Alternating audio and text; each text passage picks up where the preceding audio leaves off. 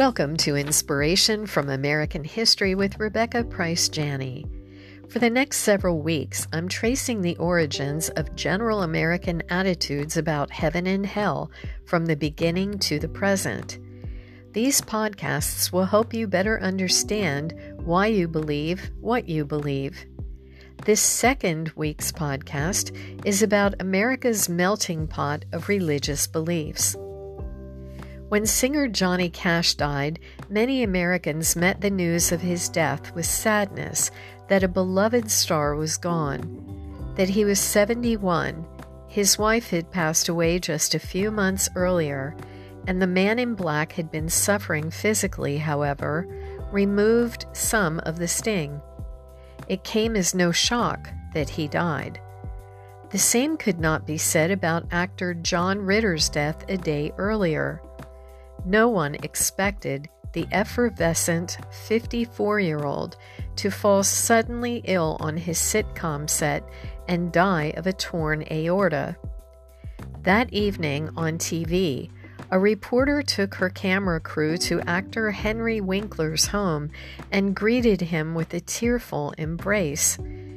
At one point, the reporter looked him in the eye and said, I know John is up there looking down on you, and that he would just like to wrap his arms around you and tell you to keep on going. Winkler looked as if he wanted to believe this, but wasn't so sure.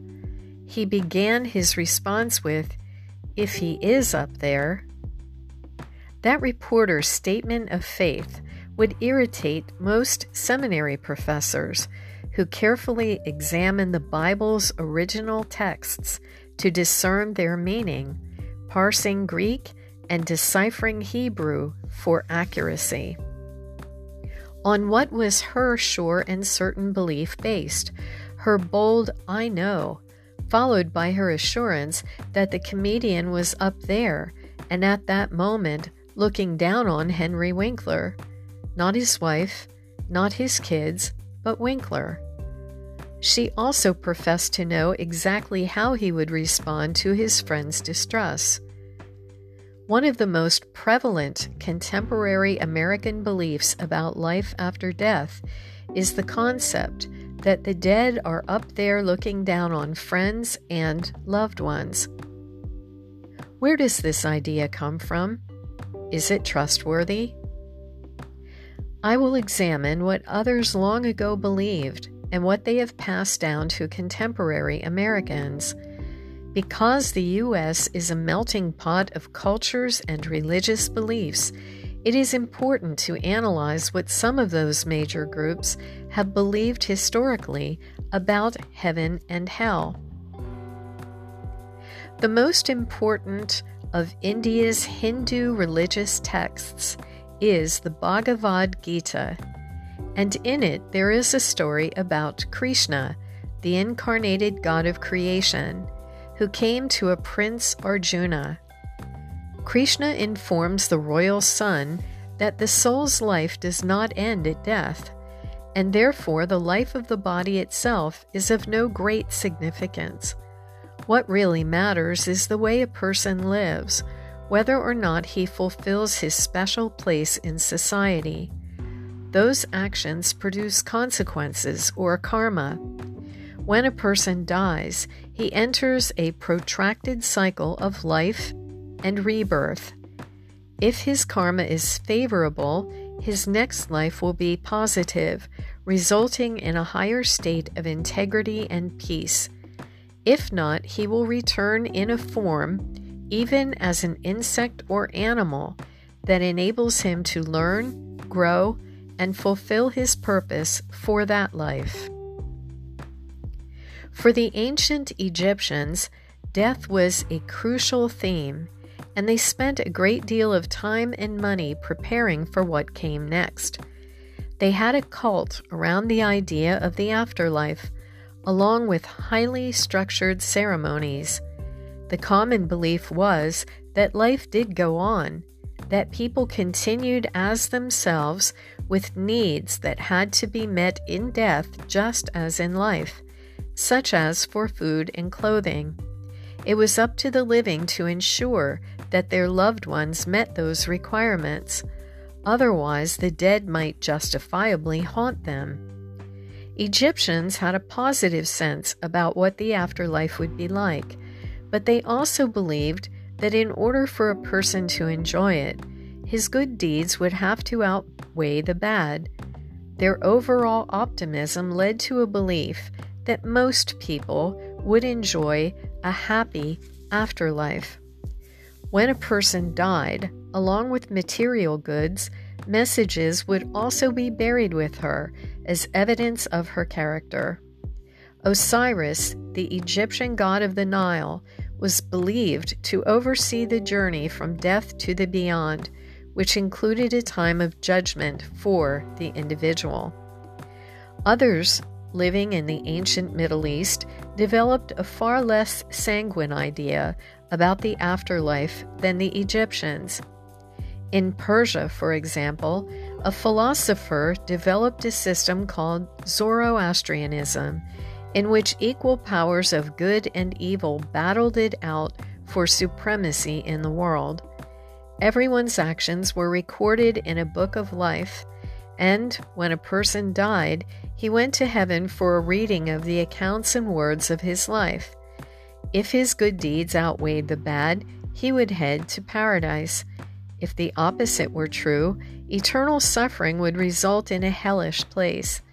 In case there was an equal balance between the good and the bad, the person would enter a state of limbo until a last judgment of mankind by the gods and a final decision on each person's ultimate fate. While the Hebrews also had a strong sense of good and evil, they did not view them as equal entities. There was only one God, Yahweh, unequaled in power. Although Satan was the prince of darkness, he was clearly not regarded as a deity. Early on, Jews had a concept of an afterlife but it wasn't completely developed, nor was it especially comforting. All dead people were understood to go to a place under the earth known as Sheol, or simply the grave. But all people went there.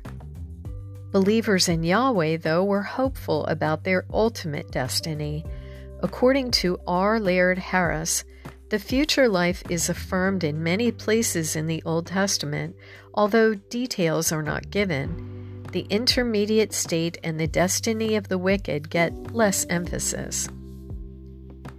Most Americans think of Confucianism as China's major religion, but it actually is more of an ethical system to help society function smoothly and orderly.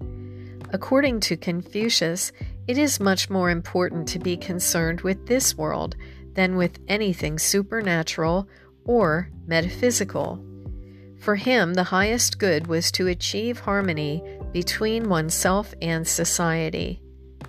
Morality was what kept people wanting to do right and to be in accord with others. He believed conforming to the societal good was enough to occupy a person's energies without dwelling on an afterlife. In China, however, people often prayed to their ancestors for help. While Confucius did not authorize this, he believed ancestors provided a special continuity between the generations and so should be revered, if not worshipped. For the ancient Greeks, from which so much Western thought originated, life after death inspired keen debates between their best philosophers, including Plato and Homer. Overall, however, there was no clear theory about the afterlife, and no substantial hopes were based upon them. According to Homer, a kind of wraith of the dead man vanished to the underworld which was an unhappy place, one of shadows, joyless, eventless, meaningless. There was a state of bliss as well as one of punishment, but the former could only be experienced by a few select heroes. The ancient Romans emphasized life in this world as opposed to speculating about what might come after death, but that did not satisfy the ache of their hearts at the graves of their loved ones or give them peace about their own end. What the intelligentsia promoted when they spoke in terms of the afterlife at all included a borrowing of philosophical and religious concepts from the Greeks. For example, the Greek Epicureans totally denied that anything came after death, and they had Roman followers who went by the slogan, Eat, drink, and be merry, for tomorrow we die. On the other hand, there were Romans who followed the Greek Stoics, who said there are no rewards or punishments in death. Rather, virtue in this life is its own reward, and vice results in its own punishment. When Christianity penetrated Rome, a majority of the empire's citizens were preoccupied by, but uncertain about, life after death. In pre Columbian America, afterlife beliefs took on a far different tone. The Mayans believed in layers of heaven, 13 to be exact, while nine worlds existed below the earth. At death, people merged with the gods, becoming one, and their descendants then worshiped them. Similarly, the Aztecs thought there were heavenly layers above the earth, and that those who died as warriors in battle, merchants on distant trips who passed away, and women who died in childbirth got to go to those heavens where they became the sun's companions. Everyone else endured the nine worlds below, including a hellish region with nine rivers, which dead souls took four years to cross. Then they would simply vanish. The Incas believed two souls resided in people. One of them remained with the body at death, and the other returned to its place of origin. Most native North Americans also believed in the immortality of the soul, asserting that the afterlife would be full of all that made this life secure and pleasant. The Iroquois of the Northeast thought the dead became ghosts who went to an afterlife that became interwoven with the life of the person's tribe. Contrary to popular opinion, Native Americans did not believe in a happy hunting ground because this clashed with their conviction that ghosts did not eat food.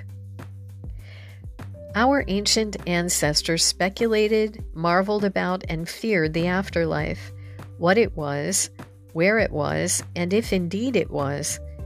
21st century Americans have the blessings and drawbacks of centuries of meticulously constructed beliefs from every possible culture and every conceivable angle of understanding.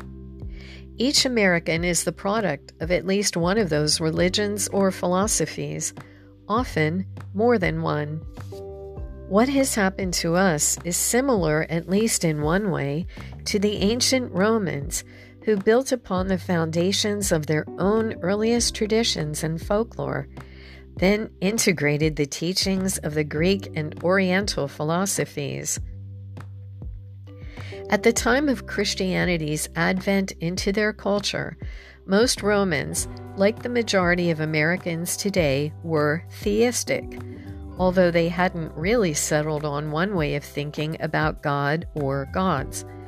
They also felt concerned about life after death, wanting to believe it was real and true, fearing it might not be, and wondering where the truth really lay.